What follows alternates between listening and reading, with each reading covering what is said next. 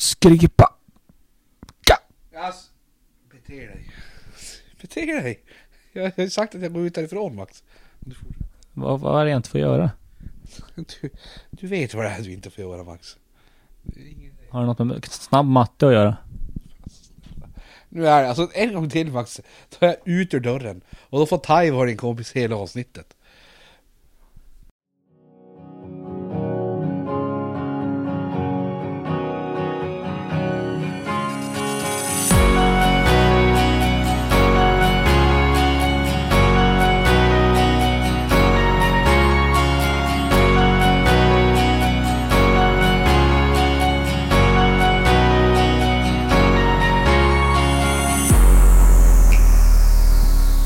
Ja, hallå där basketvänner och varmt välkomna till ett nytt eh, purfärskt, stekhett avsnitt av BC Luleå-podden. Jag heter Max Wik. Min eh, man till höger om mig heter David Keso Nilsson. Hur mår du David? Jag mår eh, jävligt bra idag faktiskt. Jävligt bra. Varför? Jag vet inte, det behöver finnas en anledning. Sovit bra i natt, ätit bra mat, jävligt god mat i live-restaurangen. Tandoori marinerad tilapia, jättefint. Så att det, det är en bra dag.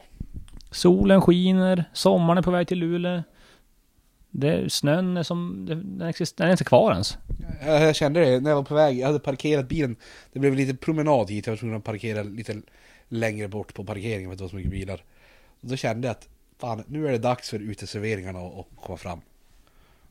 Ja, man längtar, man längtar.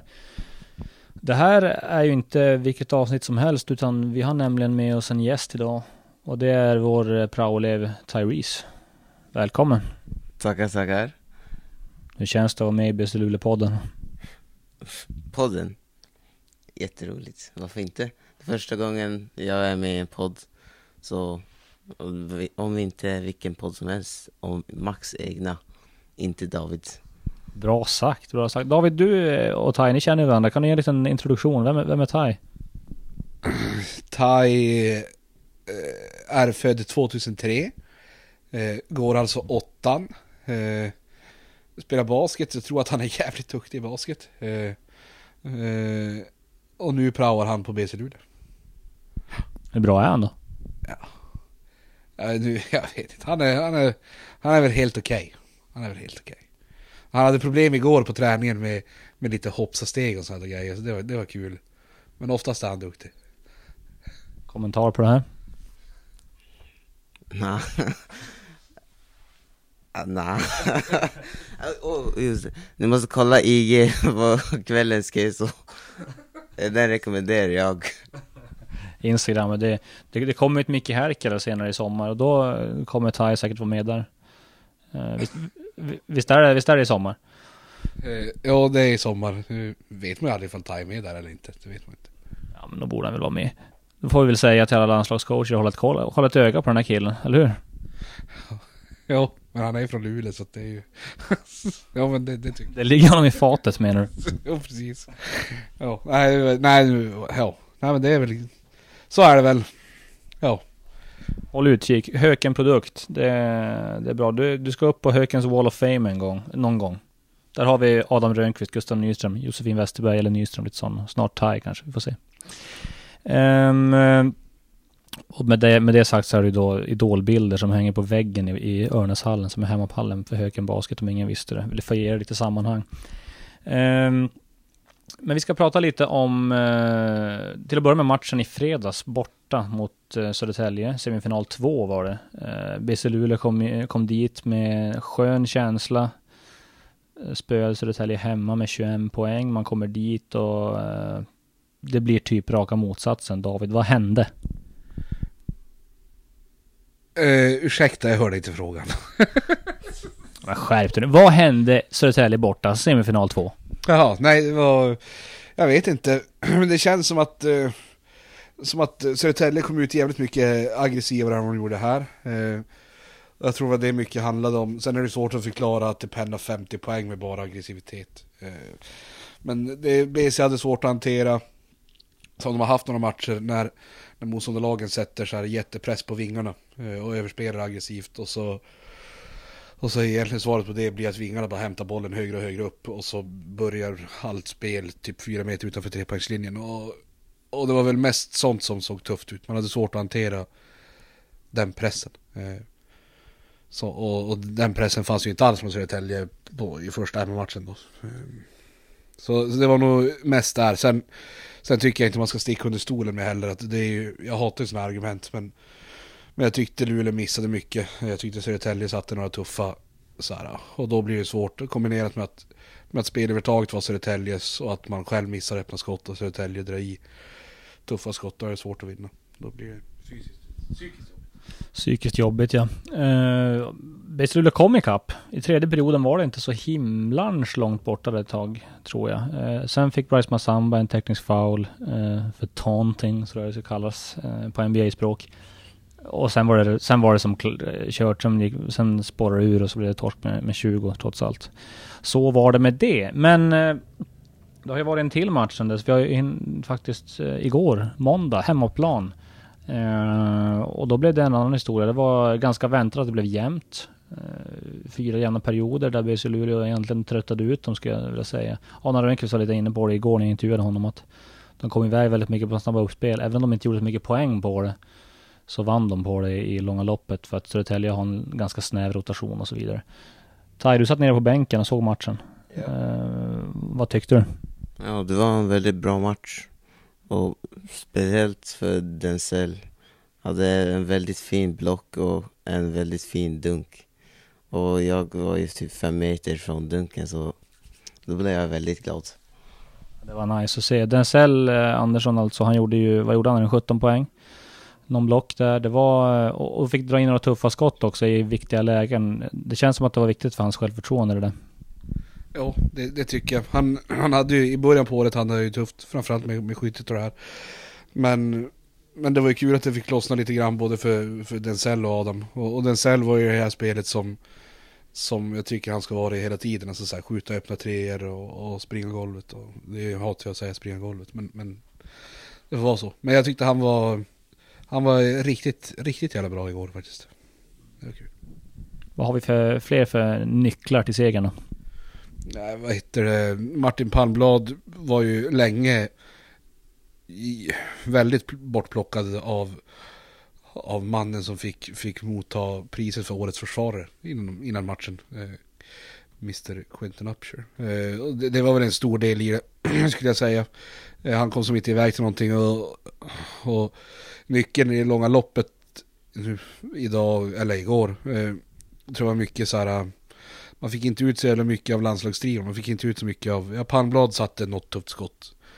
Eh, vad heter det, Walter Lindström kom som aldrig riktigt igång och Ramstedt kom som aldrig riktigt heller igång. Sen, sen Lindqvist är en annan historia. Han, han är ju som, han har ju en ruggigt hög lägstanivå. Men, men man fick som inte ut så mycket av de där. Eh, och då kanske man inte ska räkna med att man vinner matcher på att Aaron Anderson ska se ut som Kobe eh, halva matchen. Eller eller något sånt där. Så det, jag, tror, jag tror det var där matchen vanns för BC i alla fall.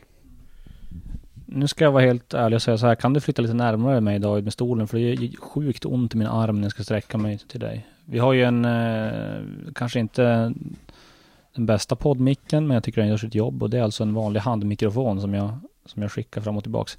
Um, så här då, Jonte Karlsson vet jag, kommentator på matchen igår, han var hyfsat kritisk till att eh, Södertälje hela tiden envisas med att skicka in bollen under korgen och posta upp och göra mål där. Kommentar till det? Nej, jag får väl lite grann hålla med. Det var ju så här, det är en sån där grej som när man sitter och tittar på matchen så ser det alltså, hela tiden ut som att, som att det ska vara ett jätteproblem för BC. Eh, men sen tror jag om man tittar på, på all statistik och sånt där så vet jag inte hur mycket jag fick ut av det egentligen. Men det ser ju bra ut när du får en sån där mismatch på, på någon ganska lågt. Och, Eh, Eh, och, och, speciellt när det sitter så här i näthinnan att man har fått, för de fick faktiskt kanske, ska vi säga, fick de fyra lätta dunkar på när BC gick bort sig på, på andra hjälp eller när, när första hjälpen bara hamnade i ett ingenmansland. Så då fick de ju fyra lätta poäng och då är det lätt att sådana grejer sitter på näthinnan. Om man tror att, att, eh, att det är det man ska göra för att vinna. Men, men den stora majoriteten av gångerna så gav det i princip ingenting. Ehm. Och de fortsätter som ändå bara gå på det. Och då blir det väldigt fantasilöst och det blir väldigt lätt att, att vara beredd på vad som händer för, för BC. Så jag, jag är benägen att hålla med herr Karlsson där faktiskt. Vi måste ju ändå prata då om Höken-produkten. Luleås stora son, Adam Rönnqvist, som ju bombade i 18 poäng igår och, och verkligen levererade när det behövdes som mest får man ändå säga. 15 poäng i den andra halvleken på typ 17 minuter egentligen. Det var, han gjorde, eh, det var några minuter in i andra halvlek som han gjorde sina första poäng där för andra halvan. Han hade bara tre i halvtid. Ruggig explosion. Tai, vad tyckte du om eh, Adam Rönnqvist? Ja, det är inget speciellt. Han spelar alltid så väldigt bra. Mm, I alla fall. Men eh, landslaget nästa år kanske. Eller ja, när han är ute ur kontraktet. Men han är en väldigt bra spelare och skjuter många, inte treor. Men ja, jag hoppas han fortsätter så. Ja, han är ju ruggigt bra alltså. Kul som eh, Höken-kille och se när det går bra för andra Höken-grabbar också. Mhm. Mm det, alltså jag och Adam, vi är båda ganska bra på att skjuta treor och jag tror idag kanske, bara kanske, att han vågar möta mig i trepoängstävling. Ja, vi får se. För... Är det där en ut, utmanar honom? Nej, han vet att vi ska ha det. Det är David som ville, han, han insisterade att vi skulle ha en trepoängstävling och då, ja varför inte? Ja. Vi får se hur det går helt enkelt. Vad tyckte du om Adams insats, äh, David? Adam, Adam. ja, det lät inte där. Nej, det var som... Det var ju bra. Alltså det var, det var kul. Eh, det, det fick lossna lite grann, speciellt när det var så viktigt. Och att det var, det var som på många olika sätt han gjorde poäng också. Det var ju kul att se. Lite layups, lite treor, lite, lite pull-ups. Nej, det var, det var kul, men det är sådär man, det är sådär man vill att det ska vara varje match egentligen. För jag tror inte det där är... Det borde inte vara en anomali. Fint ord. Eh, att, eh, att det ser ut sådär en match. Eh, sen kanske man inte kan förvänta att han ska göra 15 poäng varje, varje andra halvlek i en säsong. Men jag tycker att, att den aggressiviteten som, som både han och Brandon hade när de spelade tillsammans, den borde man kunna komma till oftare. Det är lite, sitter lite i huvudet tror jag kanske. Men man såg när han växte in i det mer och mer, då började han göra de enkla grejerna. Då var det bara en skottfint på trean, en studs in, planka i de här grejerna. Eh, som såg väldigt enkelt och självsäkert ut. Ja, så är det ju. Det här är ju... Jag, jag har ju länge hävdat att, att han är ju...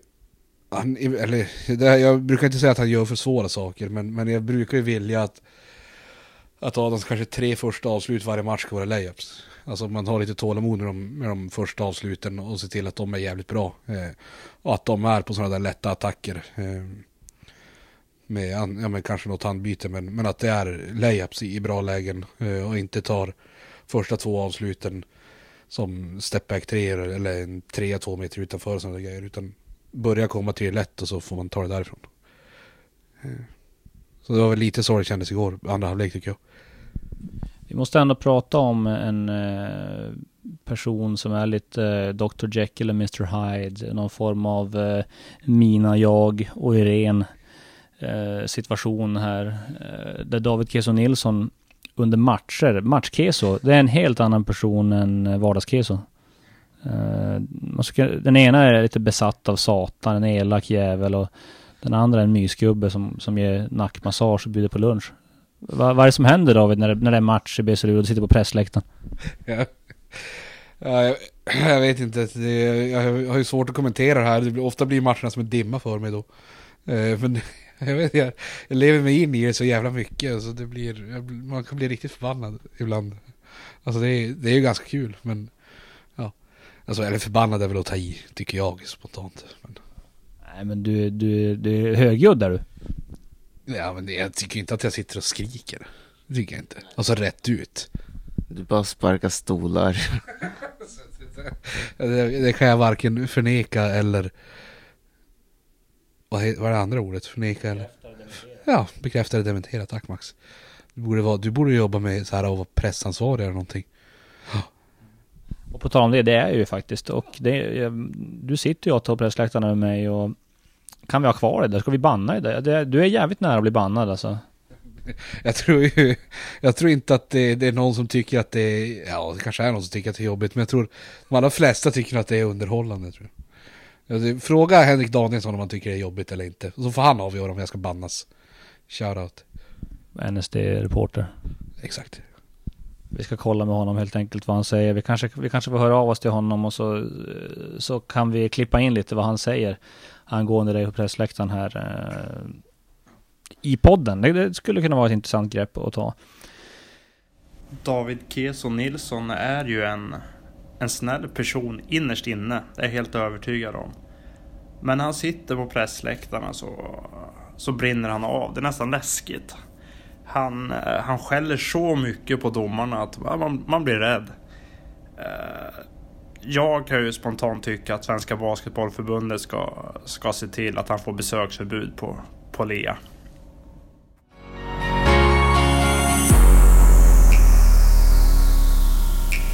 Ehm, nu ska vi tillbaka till Södertälje på torsdag. Det är svårt att vinna där. Det är en tuff hall att lira i. Varför? Den är så skitig. Nej, jag vet inte. Eh, det är väl svårt. Jag, jag, jag har väl inget egentligen svar på, på varför. Det skulle väl vara så här eh, att det är spöken som sitter kvar från, från några år sedan när Tälje var så otroligt bra. Eh, för det, det är ju inget så här jättepubliktryck. Eh, om det nu är det så överförs det inte till tv så väl. Eh, nu är inte jag så berest. så att jag, jag vet ju faktiskt inte i all rätt. Men det överförs inte till tv om det är något jättetryck där i sådana fall. Eh, så jag, jag har inget riktigt svar på varför det är så svårspelat där. Faktiskt, tyvärr. Mannen som aldrig varit söder om Piteälven. Nej men så är det ju, så är det. Men det är som, alltså, det är ju fan, de andra ställena måste ju göra så att man vill fara någonstans då. Kände jag spontant. Alltså, det är klart man inte lämnar Luleå ifall, alltså, jag har ju jättegrönt gräs här. Man vill ju inte få till någon så här öken då. Och kolla så här, oh det kanske finns en oas där 500 mil bort in i öknen, då är man ju hellre här. Där det redan är grönt gräs. En liten passning till eh, Borås Baskets podd via Borås. Ja, det kan vara. Nej, jag, faktiskt så Borås gillar jag. Men det tycker jag är ganska tydligt med när vi pratar om sånt där också. Borås och, och Jämtland är, är två ställen som är där, där basketen är bra. Eh, och två fina städer och, och, och faktiskt två ställen där det ändå kan bli lite tryck. Så, så de tycker jag inte alls ska ta åt sig när jag är kritisk. Det tycker jag inte. Bra sagt av. Jag har aldrig varit i Östersund sjukt nog. Borås har jag ju, har jag ju eh, gjort, haft sommarvikariat här en sommar faktiskt. Och varit dit eh, och grejat på. Här i stad, regnar lite mycket bara. Ehm, men det är något mer som är speciellt på Södertäljehallen. Det är låga korgar också. Just det. Det tänkte jag inte ens på. Det är det ju faktiskt. Det är ju bevisat. Det är ju... Jag vet inte om det är offentligt att det är bevisat, men det är bevisat. Jag vet att, eh, att eh, jag, ska inte nämna vilket lag eller vilken spelare, men det har ju varit eh, folk som haft med sig mätsticka till hallen för att kolla, och det är ju låga. Ja, det är ett otroligt mysterium vilket lag det här kan handla om. Det är inte alls så att det är ett speciellt lag i ligan som vi har mer insikt i än ett annat, men... Ja, vill låta det vara osagt faktiskt. Det är bra. Jag har jobbat för andra ligaföreningar också tidigare. Ja, men då var det också typ ett barn. Det var länge sedan, känner jag spontant. Ja, Det var ett år sedan. Ja, just det, det var det ju faktiskt. jo, ja men det är ju inte så. Ja. Nej men okej då. Vi säger väl att eh, vi, vi går inte ut med vilket lag det är som har mätt det här. Men det, ju, det känns som en ruggig så här hemmahall. Alltså tränar man där som de alltid gör. De tränar ju där alltid såklart. Eh, och de, de, de har sådär... Uh, ja, men de känner sig trygga där. På samma sätt som BC Luleå känner sig trygga här i Luleå Energi Arena. Det är väl inte så konstigt kanske. Jag tror ju, kör de på de här korgarna i taket där också? Eller har de såna här korgar som, som BC Luleå har? Ja. ja. Det måste ju vara de i taket. Eller vad det nu är. Det, alltså... eh, Det är ju inte, det är inte såna här, eh, såna här korgar som, som finns i Luleå Energi Arena. Nej, det är ju, ja. Är det godkänt att spela? Jag, jag får väl det finns någon sån här konstig regel att korgen ska sluta skaka tre sekunder efter man har dunkat på den. Det är någon sån där, jag vet inte om det är på riktigt eller om man bara hört någonting. Men, Vi är ute på tunn is, för vi vet ju inte så mycket om det här. Så det är ju onödigt att spekulera. ja, fast samtidigt är det ju då man ska snacka som mest skit. När man är riktigt osäker då ska man ju bara låtsas att man kan allt och bara köra på. Men eh, det blir intressant att se där. Vi, det, det skulle ju vara trevligt om BC Luleå kunde sno en match nere i, i, i Södertälje. Eh, om det kommer bli av, det låter ju vara osagt. Men eh, Eh, det vi kan vara överens om är att det kommer krävas en bättre insats än eh, senast borta. Jo. Det, ja, absolut. Där är vi inte ute på tunn is när vi säger det. Så är det. Och nu, Tai, är det dags för vår första och enda programpunkt som vi kallas för Kesos kanoner. Där Keso helt enkelt får ett, ett gäng hot takes, kontroversiella åsikter av mig som han måste argumentera för. Ehm, vi rullar introt. Jesus kanoner du.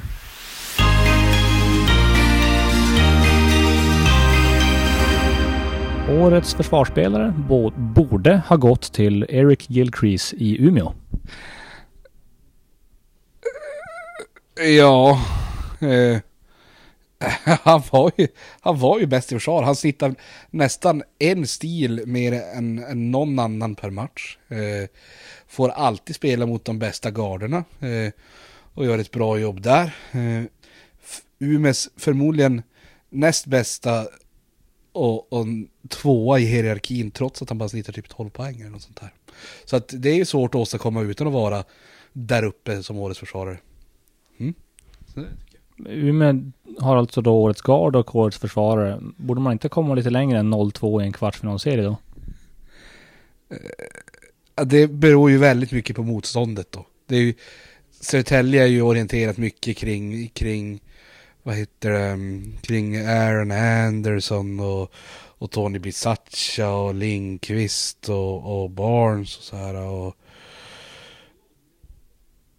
och då är det ju svårt. Då kanske det inte hjälper så mycket ifall man har en superförsvarare på, på Walter Lindström till exempel. Klokt.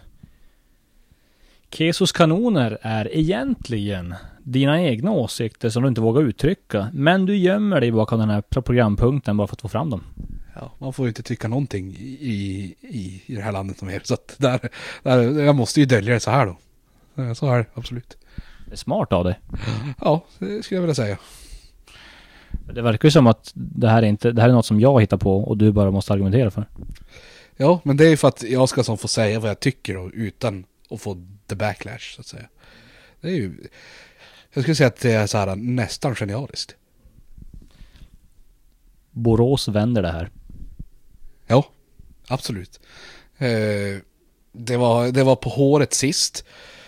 Eh, jag tror Kjellbom börjar bli trött. Eh, kanske inte har en till så här 25 poäng och 15 poängs eh, 25 poäng och 15 retursmatch i sig. Eh, Blakes kanske inte har någon till stormatch i sig och så Persson och Sigurdarsson drar i 20 var och, och, och Mornar börjar visa att, att, att han egentligen håller NBA-klass. Han har bara lurat sig hela året. Eh, så att, nej, det, jag tror de vänder det där. 4-2. LeBron James är den sjätte bästa spelaren i Cleveland Cavaliers. Alltså, jag, mycket kan jag försvara Max. Men, men nu, nu är jag på väg ut härifrån. Det här, det, nej, nej, nej. LeBron James är, jag har ju, faktiskt, nu, håller jag, nu tar jag tag i micken så här. Jag har ju pendlat över till att tycka att LeBron James är, jag har ju alltid hållit Michael Jordan som bäst någonsin, men jag tror fan att eh, LeBron har tagit över det för mig. Där kan jag ta det istället, då förstår du att jag inte tycker att han är sexa någonsin, eller i Cleveland nu. Jag skickar micken till Tai för att hålla lite sans och, och, i debatten. Jag menar, hur kollar man hur en spelare är bäst? Är det ringarna? Tänker man det först, ringarna, eller poängen? För det är sånt, du kan göra hur många poäng som helst mot dåliga lag, men alltså, du måste ju vinna ringar. Hur många har, hur många har LeBron? det här, de lärda tvistar ju om det här, det är inte helt klart hur, hur många ringar folk och folk har. De påstår ju att Michael Jordan vann sex. Eh, men samtidigt så var ju inte jag där. Så jag kan ju inte säga, samma som månlandningen, jag var inte där. Jag, det kan mycket väl vara fejk. Så att vi, man ska inte tro för mycket på sånt där. Det man tittar på det är ju en helhet. Va? Och, och LeBron är ju helheten personifierad skulle jag säga. Last time I checked, five was better than three. Ja, fast alltså Kobe är ju bara att lämna hemma i den här diskussionen. Det går ju bara att prata om eh, Michael Jordan och LeBron. Ja, vi skiter i det där nu. Jag gör nog Sveriges bästa backpack kid-tolkning.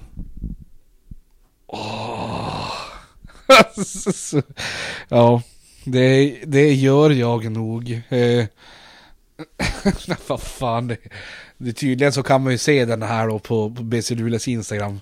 Eh, man får väl avgöra själv känner jag spontant. Det, nu blev det jobbigt för mig det här. Den ligger ju alltså på vår My Story, så det gäller att skynda sig. 24 timmar ligger den där bara. Jag är ju, jag är ju inte i botten en, en sång och dansman. Det är jag ju inte. Thai eller? Jag älskar den. Alltså jag ska, alltså, jag tänker inte spoila någonting men ljudet det kommer jag att lyssna på den senaste veckan. Ja, det är magiskt faktiskt. Det var Kesos kanoner. Eh, vi fick två utmärkelser igår. Som vi var inne på. Årets försvarare, Årets matcharrangör. Båda två eh, tycker jag är de som man kan vänta sig att BC Luleå skulle få. Och Årets försvarare var ju Quinton Upshur såklart. Kommentar till det? Eh, nej, det är ju... Det skulle väl vara Eric Gilchrist då. nej, nej, det jag tycker är givet. Eh, alltså, det var väl, de, de nämnde väl hans eh, motor eh, i, i nomineringen i år. Eh, och, och det, det är för sällan har väl, har väl ordet så här eh, motor passat så bra in på, på någon som det gör på Quinton Upshur tycker jag. Eh, så han, han, är, han förtjänar det där. Eh, sen kan man ju tycka att, att Kjellbom också förtjänar det. Jag hade inte tyckt det var skri- alltså, någon katastrof ifall Kjellbom hade vunnit. Eh, men, men det, är, det ska vara någon av de två. Eh, och då är det väl inte mer än rätt att, att Q får den i år då. Preston Purify i Jämtland. Nej, alltså det är ju Det är många på den där rangen under Där Eric Gilcrease faktiskt är Alltså Gilcrease, Purify Det är säkert några fler Palmblad. Ja, eh, men jag tycker verkligen att Quinton och eh, Och Kjellbom är i, är i en egen 1A, 1B faktiskt Årets matcharrangör då? Än en gång, alltså om jag någon gång hade varit söder om Piteälven så hade jag kanske kunnat eh, sagt någonting om någon annan men, men eh, alltså de är ju tveklöst årets matcharrangör i basketligan här eh, norr om Piteälven i alla fall. Det tycker jag. Ja, det är kloka ord. Ja, ja. Nej men det är väl att det är väl de som ska ha det. Alltså det är ju så här, speciellt mycket eh, som ni har jobbat med, med de här hyllningsmatcherna. Eh, är ju faktiskt roligt. Alltså årets matcharrangör är ju inte bara, ja men kolla det kommer folk på våra matcher, utan det, det ska ju vara kul att komma hit. Och, och alla de här matcherna när man har hyllat Håkan och John och, och alla de här så det är, det är mervärde i det och folk uppskattar väldigt mycket. Och, nej, det, det var ett, ett bra val. Det känns som att vi, eller jag vet att vi har fler S i vår rockärm också. Vad tror du kommer hända? Eh, jag tror man kör en sån här uh, matchdag när allting i fiken är gratis. Det tror jag.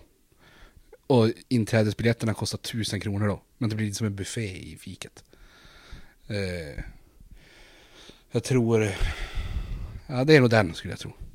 Du är inte långt ifrån sanningen nu. Nej, det är härligt. Det kanske är för att du, för att du är så nära mig så du så känner av mina tankar på något vis läser dem. Ja, vi är ju i princip samma människa. Folk hävdar ju det. Um, men uh, vilka kan det ha stått mellan där? Jämtland, Borås, PC Luleå egentligen? Ja, det tycker jag. Uh, jag. Jag kan inte se att det ska varit någon annan i alla fall. Uh, verkligen inte. Sen, sen blir det ju kul. Nu är ju inte Vätterbygden helt klara. eller, eller Köping. Uh, Köping är ju klara. Men det ska bli kul att se hur, hur deras hur deras organisation och arrangemang överförs till, till basketligan. För, för där har det potential att ändå kunna, kunna hända grejer också. Eh, så, så det hade ju varit jävligt roligt ifall, ifall någon av dem hade kunnat visa på någonting nästa år. Ja, man har förstått att det är klubbar som åtminstone medvetet jobbar för att få en, alltså göra en helhetsupplevelse av matchen. Ja, och så sen när man pratar med, med folk som är där och spelar, eh, att även runt omkring för, för lagen funkar otroligt bra. Eh, alltså man behöver aldrig vara osäker på ifall det är någon där och visa vart man ska ja, byta om eller eller man behöver aldrig vara orolig till att, att det inte ska dyka upp något sekretariat eller någonting. Utan det är, det är allting fly, flyter på och funkar bra. Och, och, det känns som att de båda två är värda att, att ta klivet upp. Jag tycker faktiskt att, jag, jag har inte nämnt det här tidigare, men jag tror att de som röstar på de där utmärkelserna är coacher, lagkaptener och media. Alla de här utmärkelserna. Men tänk, jag tänker just den här äh, årets matcharrangör. Där skulle ju äh, gubbar som Eduardo Carasana, Hasse Claesson eller vad han nu heter i Borås och så vidare. Sune någonting i Jämtland. Och eh, Athena i eh, Södertälje Kings. De som är lite team managers sådär, de skulle, de, det känns som att de har en hel del att säga om kring matcharrangemang och så. Ja, ja absolut. De, de har nog insyn mycket i det där. Sen, sen är det mycket de som bidrar också till att det, allting funkar. Så att det Nej, det, det är bra. De, de borde få en röst. Kanske specifikt där då i sådana fall. Ja, det tycker jag. Eddie har nog eh, en hel del att säga om vad, vad han tycker är bäst. Jag tror att han gillar Borås. Han alldeles säkert. Eddie, Eddie har ju en hel del att säga om en hel del. Eh, han är ju cool. Han är ju riktigt cool. Stenvägrar av mig i podden dock. Ja, det är ju det är en förlust för svenska folket känner jag. Det finns, det finns mycket historier där och på något sätt ska vi konservera dem där eh, och eh, plocka fram dem. Eh, får se när och i vilket sammanhang. Jag vill, jag, jag, tror att det blir sista avsnittet av Studio 1904. Jag, det, är mitt, det är vad jag tror. När det blir, vet inte. Vi får se.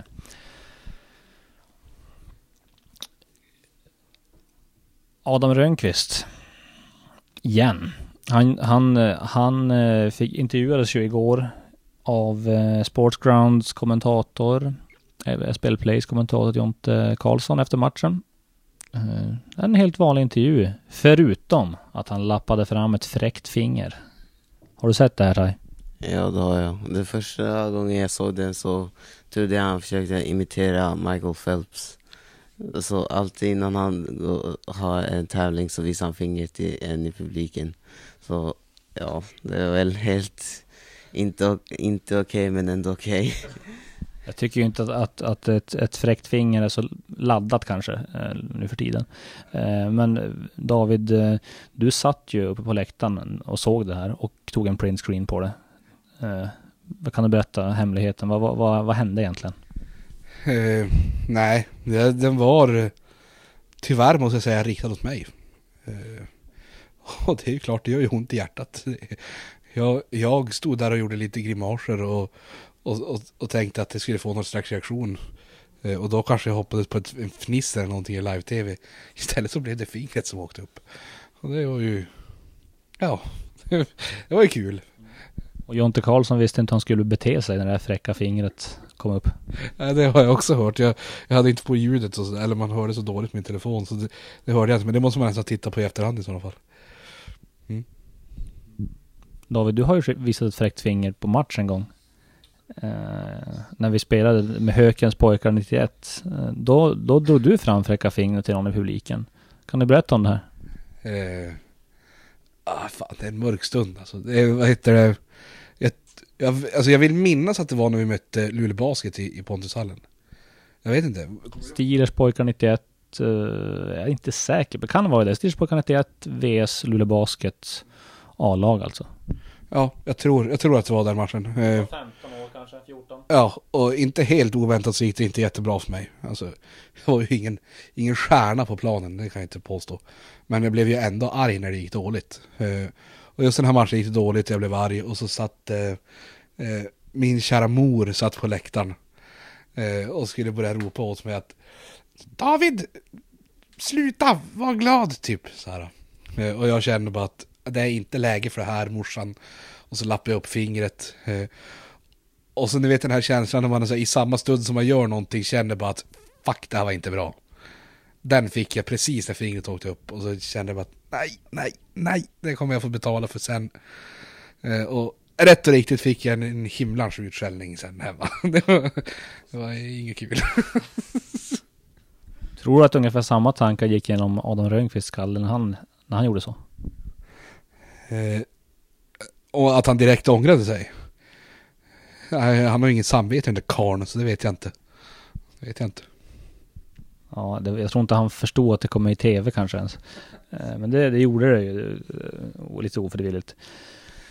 Spännande, spännande. En krydda kanske för någonting. Jag vet inte. Um, har vi något mer som vi vill ta upp David? Eh, jag vet inte. Jag... Eh,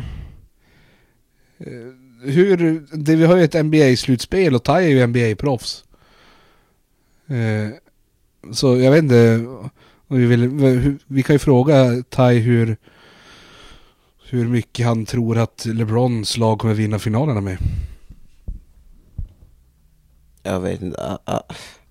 Om, vad säger, om en stjärnspelare, till exempel LeBron James, inte orkar eh, stanna kvar för buzzern i en match som han kanske inte var hans bästa, så då förtjänar de inte att vinna.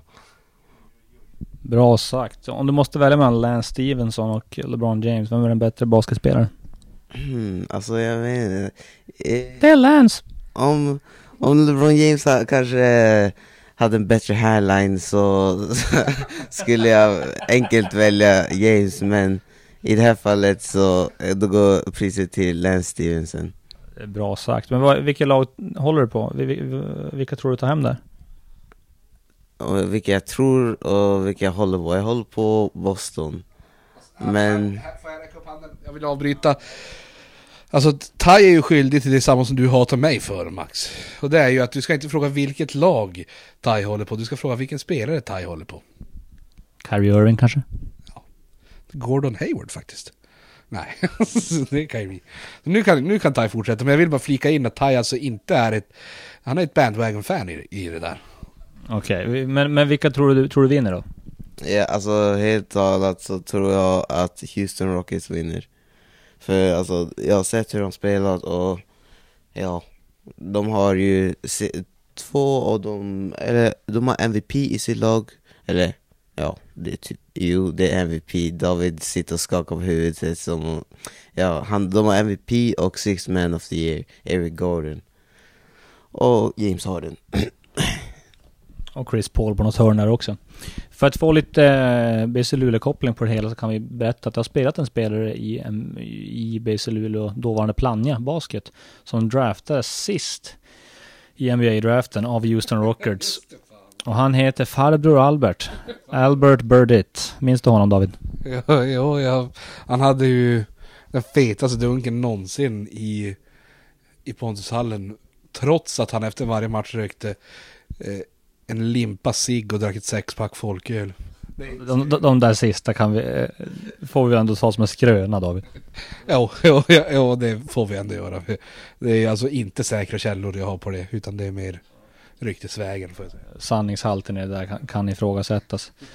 Men eh, så där hade vi vår BC Luleå-koppling till eh, Houston Rockets. Eh, det finns många fler spelare som har lirat i Plannja, BC Luleå RF Basket som har varit i, NBA. Carl Thomas till exempel.